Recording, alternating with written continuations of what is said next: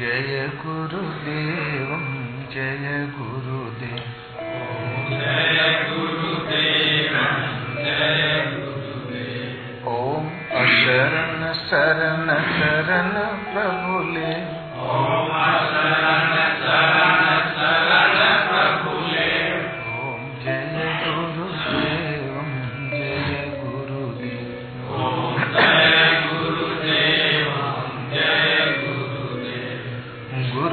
राखहि जो कोप विधाता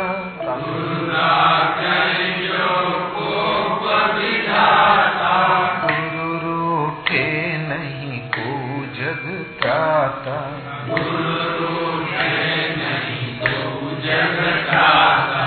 गुरु के वचन प्रति तन जाई।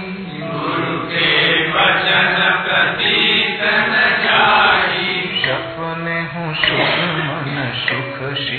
ताही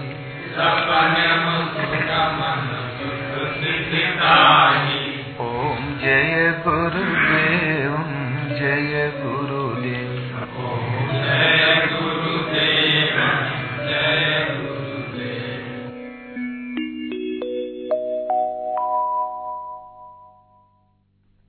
धर्मानुरागी बहनों तथा भाइयों शास्त्र के मूल आशय को वही महापुरुष जानता है। समझा सकता है जो क्रियात्मक पथ पर चलकर परमात्म भाव को प्राप्त कर चुका हो।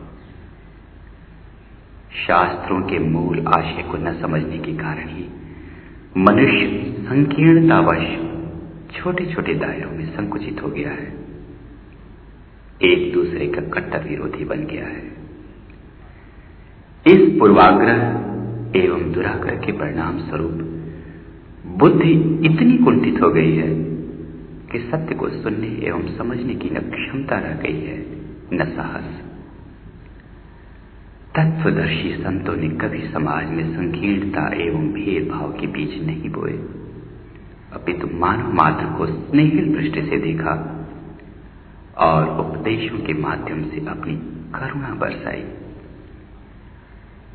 आपके बीच ऐसे ही संत उपस्थित हैं जिनकी वाणी सुनने से सारा भेदभाव एवं भ्रम ही मिट जाता है। आपकी वाणी में विश्व के सभी धर्मशास्त्रों के यथार्थ रूप को सरलता से बोध करा देने की एक अद्भुत कला है, जो मानव के अंतिम लक्ष्य को प्राप्त किए बिना नहीं मिल सकती है। महान संत कबीर के उलटवासी वाणी का यथार्थ स्वरूप आपके श्रीमुख से सुनने के पश्चात एक लंबे अरसे से आपके हृदय एवं मस्तिष्क में बैठी गलत धारणाओं को सुलझाने में भरपूर सहायता मिलेगी। परम आदरणीय श्री सदगुरु जी महाराज की इस वाणी का संग्रह हमने बंबई स्थित बोरीवली, सुमेर नगर की जनसभा में दिनांक 10 जनवरी उन्नीस सौ तिरानवे को किया था। विश्वास है कि आप इस महान, गुरु कृपा रूपी वाणी को मन योग से सुन समझकर अपने जीवन में क्रियान्वित करने का प्रयत्न करेंगे।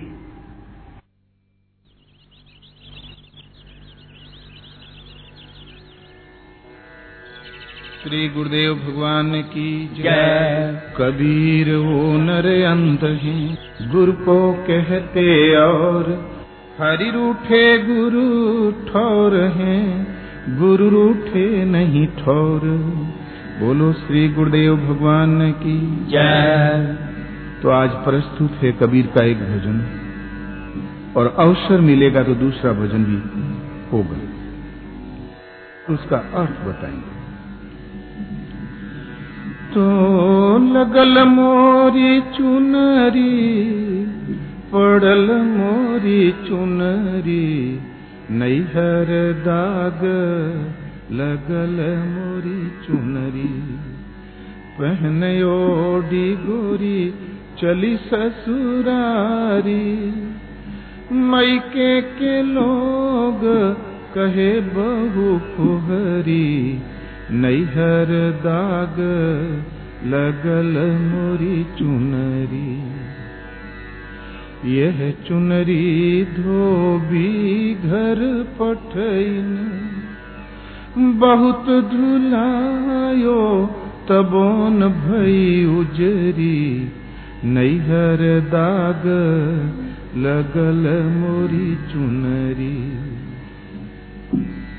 तो उजली क्यों नहीं हुई? तो भाई बरेठा दूर बसत है। साबुन महंग बिकायो ही नगरी। नैहर दाग लगल मोरी चुनरी। कहत कबीर, सुनो भाई साधो, जन्म के बिगरी यही जन्म की बिगरी, कबो न सुधरी, नैहर दाग लगल मोरी चुनरी, लगल मोरी चुनरी, पड़ल मोरी चुनरी। नैहर दाग लगल मोरी चुनरी। नैहर दाग लगल मोरी चुनरी। ये संत कबीर का भजन है। कबीर एक महापुरुष थे जैसे कि अनादिकाल से होते आए हैं, वो पूर्ण पुरुष थे। कबीर ने जबकि अपनी वाणी का प्रसार किया तो लोगों ने आड़े हाथों लिया। कि वो मूर्ख है, गंवार है, अनपढ़ है। लेकिन इन सब के बावजूद भी उनकी वाणी का प्रभाव कम नहीं पड़ा। तब फिर लोगों ने सोचा कि ये भी कोई कविता रचने की शैली तो लोगों ने रचनाएँ शुरू कर दी, जो प्राय फाल्गुन मास में गाई जाती सरर चली आओ क्षमा छम ऐसे अंड का बंड लोगों ने जोड़ना शुरू किया। लेकिन बहुत से लोगों का कबीर के पदों के विषय में कहना है ये तो कबीर की उलटवासी है। उलटवासी का अर्थ बताते हैं जिसके बहुत से अर्थ हों। आप कहें वो सही हम कहें वो सही कोई कुछ कह गुजरा तो वो भी सही। मान लो हमें नासिक जाना किसी ने कहा पूरब जाओ दूसरे ने कह, कह दिया कि नहीं पश्चिम जाओ दक्षिण जाओ वो भी सही। कदाचित हम विपरीत दिशा में चल पड़े। तो शायद इस ज़िंदगी में भी नहीं पहुँच पाएँगे। नासिक उलटवासी नाम की कोई क्रिया नहीं। उसने सीधा सटीक उपदेश दिया, लेकिन जब वो नहीं समझ में आने से लोगों ने उलटवासी कहा। कबीर ने उस वैदिक तथ्य को, आँखों देखे हाल को छिपाकर प्रस्तुत किया, जिससे कि अधिकारी लोग समझ ले और अनधिकारी दुरुपयोग न करें। उन्होंने जो अनुभव में पाया, वो प्रस्तुत किया। इसलिए हठात समझ में नहीं आता तो लोग कुछ भी कह सकते हैं। किंतु वो महापुरुष ये भी जानते थे कि मैं जिस स्तर की बात कहता हूँ, उसको समझने की क्षमता सब में नहीं हो सकती। इस विशाल जन समूह में जिनमें वो क्षमता पाई गई उनको उद्देश्य बनाकर संत कबीर ने अपनी वाणी का प्रसार किया। कहत कबीर, सुनो भाई साधु अवधु वेगम देश हमारा, अथवा कोई पंडित ज्ञानी। करीब पंचानवे प्रतिशत कबीर के पद ऐसे हैं, जो संतों को उद्देश्य बनाकर प्रसारित किए गए हैं। वो जानते थे कि इस बारीकी को वही पकड़ सकते हैं, जो कि इस पथ के चलने वाले हैं। कबीर कोई संप्रदाय नहीं थी। कबीर के जब अपने जज्बे में आए, स्वरूप की मस्ती में आए तो लोगों ने कहना शुरू किया, कबीर साहब सिद्ध पुरुष है। कबीर महापुरुष है, उनकी वाणी में ओझ है। उनकी शरण जाने से अमुक लाभ हुआ। उसका लड़का हो गया, उसका दरिद्रता दूर हो गई। न जाने क्या क्या तो कबीर हंसा और बोला कबीरा कबीरा क्या करे? शोधो शकल शरीर, आशा तृष्णा बस करे। सोई दास कबीर। क्या कबीर अच्छे कबीर महात्मा रट लगाए हो? शोधो शकल शरीर। संपूर्ण सकल माने बहुत से शरीर होने चाहिए। संपूर्ण शरीरों की शोध करो। आपका स्थूल शरीर देखने के लिए है।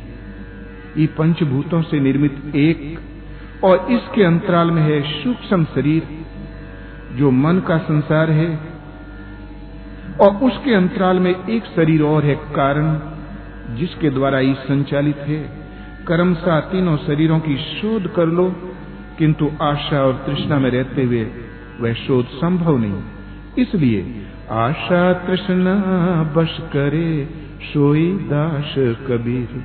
इतना हमने किया है, इतना आप कर लें आप एक, आप भी कबीर कबीर एक स्थिति है न कि कोई अकेला व्यक्ति। कबीर की भाषा हठात समझ में नहीं आती तो लोगों ने कहना प्रारंभ कर दिया कि वो तो निर्गुण उपासक थे। लेकिन सृष्टि में निर्गुण नाम की कोई उपासना नहीं है। न कभी थी, न है और न कभी भविष्य में होगी। प्रत्येक महापुरुष सगुण से ही चलता है और चलकर जब प्रवेश पाता है तो गुणातीत में पाता है। निर्गुण एक संतों की रहनी है, न कि उपासना। कबीर, साहिब का घर दूर, लंबी पेड़ खजूर, चढ़े तो चाखे राम रस, गिरे तो चकनाचूर परमात्मा का घर कहीं बहुत दूर है, अपने अलग खड़ा है, चढ़े तो चाखे राम रस चढ़ना और गिरे तो चकना चूर। प्रभु अलग, अपने अलग, चढ़ना और गिरना लगाई हुआ है तो भला आप ही विचार करें कि सगुण उपासक के और क्या लक्षण होते हैं। यही तो कि परमात्मा कहीं अन्यत्र हो, हम अलग हो और शोध बाकी। कबीर, वास्तव में सगुण उपासक थे निर्गुण तो एक संतों की रहनी है। ये सगुण साहिब का घर ढूँढने वाला कबीर एक दिन घर पा गया और प्रवेश भी पाया। गुणातीत स्थिति मिली। उस स्थिति का भी उन्होंने चित्रण किया। अवधु बेगम देश है मेरा। तहा उपजे मरे न बिन से, नहीं न काल का फेरा। तहा ने ईश्वर जीवन माया, पूजक पूजन चेरा। कहत कबीर, सुनो भाई साधो नहीं तहा द्वैत बखेड़ा। अवधु मेरा देश बेगम है। अर्थात वाणी का इंद्रियों का विषय नहीं है, अनिर्वचनीय है। तहा न ईश्वर है, न जीव, न माया है, न कोई पूजने योग्य सत्ता है, न पूजने वाला कोई पथिक। तो आप ही विचार करें, कौन पूजा करेगा और किसकी करेगा? अंततः वहाँ है क्या? कुछ बचा? तो कहते हाँ है। मेरा अस्तित्व है। कहत कबीर, सुनो भाई साधु, नहीं था द्वैत बखेड़ा, वहाँ द्वैत का बखेड़ा नहीं। अर्थात मैं हूँ। जहाँ माया और ईश्वर दोनों की भिन्नता समाप्त हो जाती है, वहाँ प्रकृति के तीनों गुणों से अतीत एक संतों की रहनी है। निर्गुण एक सर्टिफिकेट और स्थिति है न कि कोई उपासना सबको सगुण से ही चलना होगा। कबीर के चिंतन का नाम राम था। राम जीव शिव सब प्रगटे, वे ठाकुर, वे दास। कबीर और जाने नहीं, एक राम नाम की आस। इधर अपार जीवों की श्रृंखला है। उधर शिव कल्याण तत्व की मान्यता है। कबीर किसी को नहीं जानता। एक राम नाम की आश केवल राम नाम से आशावान है। होंगे भगवान, लेकिन ढूँढने का स्रोत तो नाम है। स्वयं नाम फिर ये भी बताया कि नाम जप में कुछ कठिनाई है। कारण? कि राम नाम में अंतर है, कहीं हीरा है, कहीं पत्थर है, उतना बड़ा अंतराल। इसलिए राम नाम दुर्लभ यति, और ते नहीं काम। आदि अंत युग युग, राम ही ते संग्राम। राम नाम अत्यंत दुर्लभ है। तो छोड़ो झंझट। क्यों परेशान होते हो? तो कहते हैं, और और ते नहीं काम। दूसरी किसी विधि से कार्य सिद्धि होगी नहीं। कल्याण संभव नहीं। इसलिए आदि भजन की शुरुआत, अंत, प्राप्ति काल, इसमें चाहे जुग जुगांतर बीत जाए, जन्म जन्मांतर बीत जाए, यदि संघर्ष है तो केवल राम से। अर्थात कबीर के चिंतन का नाम राम था। और वो स्वयं जपते थे और दूसरों को जपने के लिए बाध्य भी कर किया। रामन रमसी कवन दंड लागा, मर जई बे का करी बे अभागा। राम का भजन क्यों नहीं करते हो? कौन दंड लागा? उसमें कौन सा कर देना पड़ता है? रे अभागे, मर जाओगे तब क्या होगा? इस दुर्लभ तन को तुमने व्यर्थ खो दिया। अब की पासा न पड़े तो फिर चौरासी जाए। कबीर के चिंतन का नाम तो राम इष्ट एक परमात्मा। किंतु जब कभी किसी ने पूछा कि हज़रत क्या कर रहे हो तो बोले, मैं उस प्रिया को रिझा रहा प्रियतम मोशन रूठल हो। साई का प्रियतम पति कहा, साई का मतलब ही परमात्मा है। मालिक, प्रियतम, प्रिय उत्तम से प्रियतम, जो प्रीति का सर्वोपरि माध्यम है जिनसे एक बार संबंध जुड़ जाने के पश्चात फिर कभी विच्छो नहीं होता। पति का मतलब ही होता मेरी पत राखो गिरधारी। पत कहते हैं इज़्ज़त को, मर्यादा को। आज आपकी इज़्ज़त चली गई, किसी ने दो अपशब्द कह दिए। यदि दो झापड़ लगा दिया तो इज़्ज़त हो गई चौगनी। किंतु ये आत्मा अजर अमर शाश्वत परमात्मा का विशुद्ध अंश है। और ये बारंबार मलमूत्र पीप की शनि हुई अनंत गर्भवास की यातनाओं का भ्रमण कर रही है। इतनी बड़ी बेजती इस अमर्यादित जीवन से उबार कर शाश्वत, सनातन, अविनाशी, शांत जीवन को प्रदान कर देने में समर्थ है। स्थिति को दिलाने में समर्थ है तो कौन? केवल परमात्मा। इसलिए उन आराध्य देव को पति कहकर संबोधित किया। हर महापुरुष ने इसका प्रयोग किया है। तुलसी भी पति ही कहते हैं, यह अभिमान जाही जनी भोरे, मैं सेवक रघुपति पति मोरे। क्यों? तुलसीदास क्या स्त्री थे? हाँ उन पवित्र शब्दों का प्रयोग समाज ने भी अपने में अपने ढंग से किया है। अब आइए भजन की शुरुआत पर। आप स्त्री हो अथवा पुरुष भजन शरीर कभी नहीं करता। शरीर तो एक भजन करने के लिए स्थान आपको आश्रम मिला है। इसलिए संतों ने इसको आश्रम कहकर संबोधित किया, धाम कहकर संबोधित किया, भजन आपसे अथवा माताओं से। जब कभी होगा तो इष्टोन्मुखी लगन जागृत होगी, वो आपसे भजन कराएगी। तो लो रूपी लड़की, वो लगन ही भजन कराएगी। इसी आधार पर ये कबीर का एक भजन है। तो लगल मोरी चुनरी, पड़ल मोरी चुनरी, नैहर दाग लगल मोरी चुनरी, नैहर दाग लगल मोरी चुनरी। नेह निभाया ही सरे, छोड़े सरे ने आन, तन दे धन दे शीश दे, नेहन दीजे जान। नेह कहते हैं स्नेह का निर्वाह करने पर ही कल्याण है। तभी आपका बेड़ा पार है, तभी सरेगा। छोड़ने से कभी संभव, कल्याण संभव नहीं। इसलिए तन देना पड़े। इस स्नेह के निर्वाह में आपको तन देना पड़े, धन देना पड़े, यहाँ तक भी शीश देना पड़े। किंतु नेहन दीजिए जान स्नेह को न जाने दो। तो इस स्नेह का अपहरण करने वाले हैं कौन शत्रु? काम, क्रोध, मोह, लोभ। खड़ विकार, इंद्रियों और भोगों में स्थित राग और द्वेष, ये दुर्जय शत्रु है। इस स्नेह का अपहरण करने वाले दुर्जय शत्रु विकार है। इन्हीं के चंगुल में फंस कर इस निर्मल चित्त में दाग लग चित ही चुंदरिया है। तो नेहर नेह, स्नेह को हरने वाले जो विकार हैं, इन्हीं के विकारों के चंगुल में फंसकर इस चित्त के अंतराल में दाग लग गया।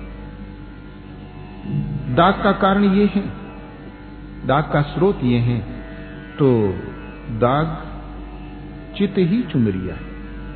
चित्त महापुरुषों ने इस चित्त को चुनर कहा, चादर कहा। एक महापुरुष का कहना है, बिटप मध्य पुतरी का सूत महु कंचु कभी नहीं बनाए। मन में तथा लीन नाना तनु प्रगटते अवसर पाए। एक वृक्ष में नाना प्रकार के फर्नीचर है। ठीक इसी प्रकार सूत में नाना प्रकार के वस्त्र। ठीक इसी प्रकार मन के अंतराल में अनंत सृष्टि के शरीरों की रचना है, जब जिसका नंबर आता है संस्कार रूप में, रूप से उसे बाहर फेंकता रहता और अशन बसन पशु वस्तु विविध विधि, बसमणि में रह जैसे। स्वर्ग नरक चर अचर लोक बहु, बसत मध्य मन तैसे। एक बहुमूल्य मणि में आपका असन, वसन, भोजन, आवास, प्रवास, सवारी, साधन, मर्यादा सब विद्यमान है। कि वो बेस कीमती है। तीन करोड़ उसकी कीमत। ठीक इसी प्रकार इस मन के अंतराल में स्वर्ग, नरक, अपवर्ग सारा सृष्टि विद्यमान है। जब जिसका नंबर आता पिंड रूप में फेंकता रहता है। सारे चित्र इसी चित्र में चित्रित है। इस चुंदरिया में सारे नक्शे विद्यमान। और वो नक्शे क्यों बने? नैहर दाग लगल मोरी चुनरी। सनेह को अपहरण करने वाले जो काम क्रोध खड़ विकार हैं, इन्हीं से विवश होकर निर्मल चित्त में दाग लग गया। जो अनंत योनियों का कारण है तो दाग छुड़ाने का उपाय तो पहनयो गोरी चली ससुरारी।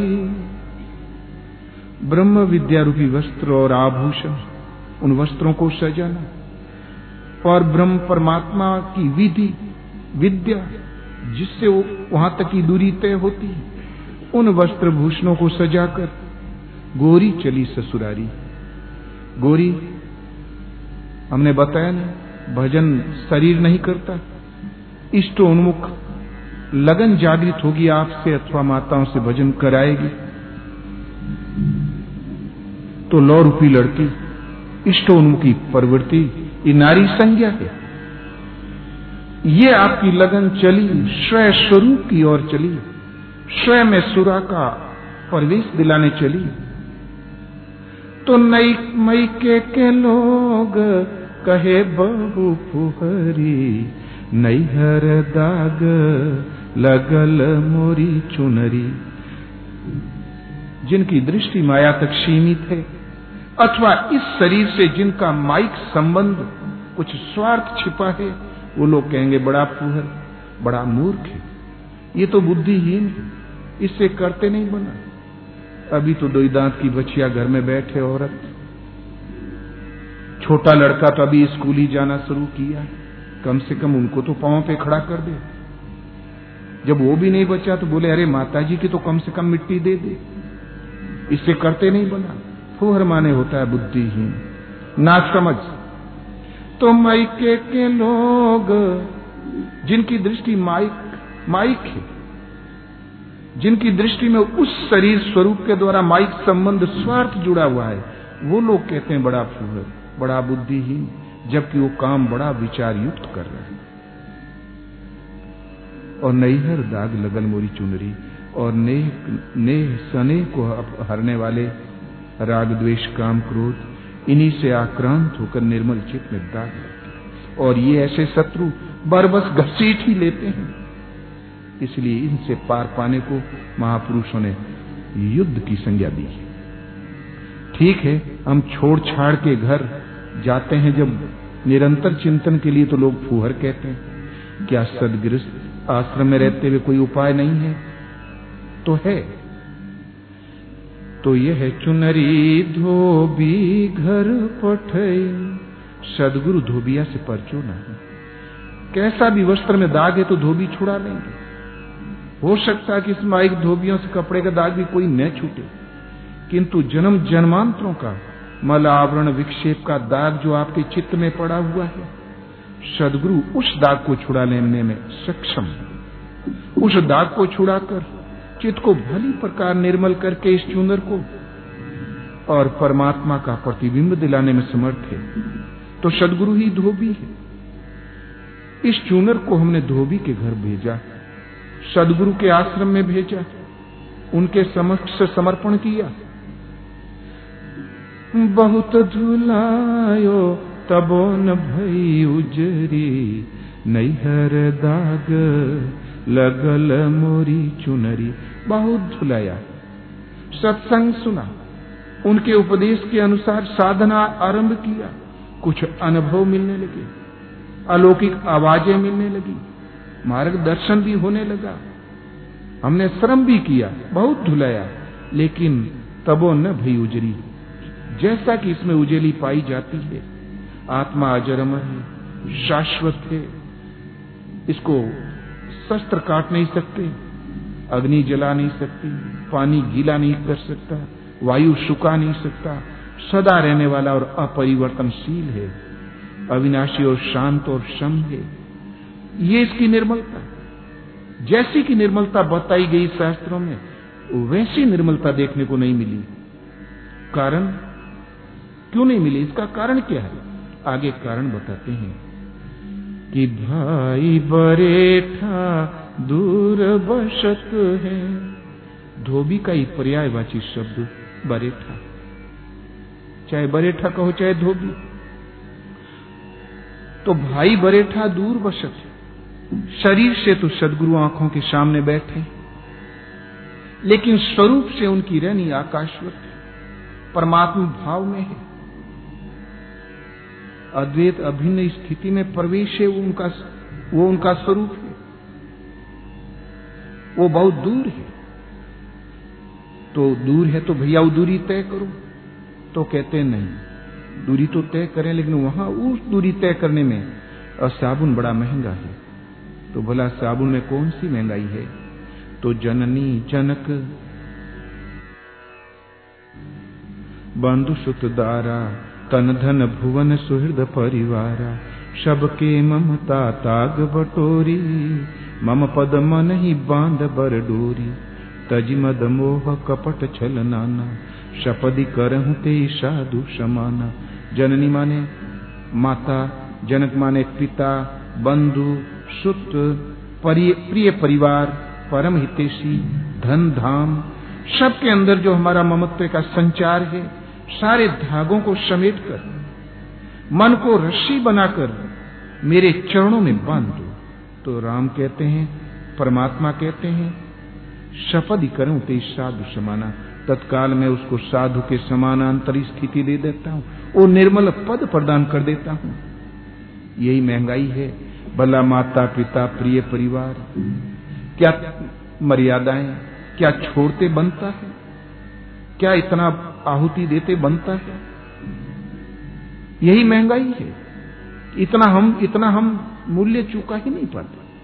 चुकाने में हम सक्षम नहीं, अपने को सक्षम नहीं पाते। तो साबुन महँगा, बिकायो ही नगरी। उस नगरी का साबुन बड़ा महँगा है। वो नैहर दाग, लगल मुरी चुनरी। इस सने को प्रेम को हरने वाले। जो विकार हैं, उन्हीं से विवश होकर निर्मल चित्त में दाग लग गया। तो भाई, साबुन जब इतना महँगा और वो चुकाने में हम सक्षम भी अपने को नहीं पाते तो छोड़ो झंझट। तो कबीर कहता, नहीं, छोड़ा नहीं जा सकता। कहत कबीर, सुनो भाई साधो, जन्म के बिगड़ी कबो ना सुधरी। कबीर कहता, संतों सुनो यदि इस जन्म में बिगड़ गई, कबो ना सुधरी। मनुष्य योनि ही बहुसागर से पार होने के लिए उपाय है।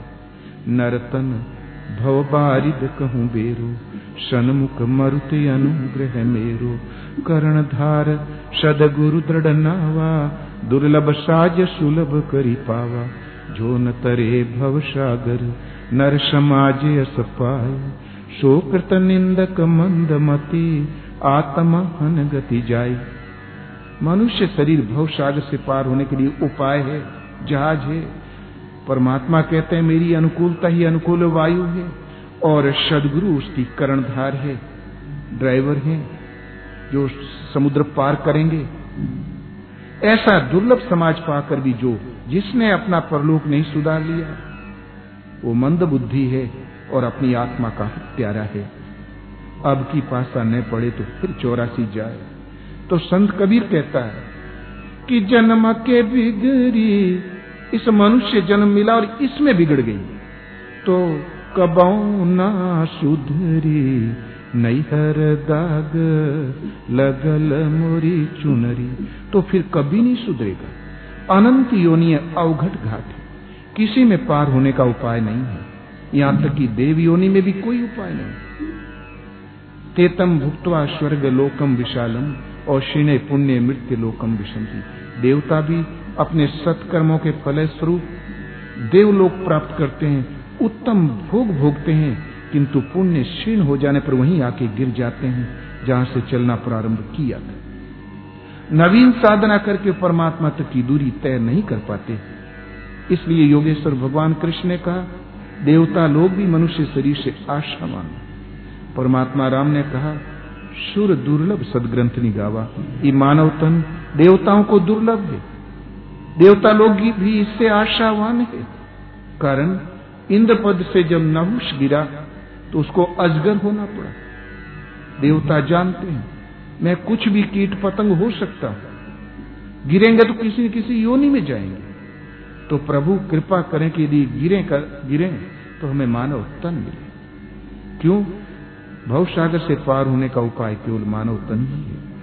कर्मानुबंधिनी मनुष्य लोग अनंत योनि भोग भोगने के लिए है, किंतु मनुष्य योनि ही भव सागर से पार होने का एकमात्र उपाय है। मनुष्य योनि मनुष्य, कर्मों का निर्माता है, कर्मों का रचयिता है, कर्मों के अनुसार शुभ अथवा अशुभ अपना बंधन तैयार करता है। इसलिए संत कबीर का अंत में निर्देश है यदि ऐसा दुर्लभ मनुष्य शरीर पाकर भी यदि पारने लगा ईश्वर पथ में दस कदम हमसे रखते नहीं बना। बिगड़ गई तो फिर अनंत योनिय तो अवघट घाट है, भटकाव है, कबो ना सुधरी। किसी में सुधार की संभावना नहीं। है बोलो श्री गुरुदेव भगवान की। जय।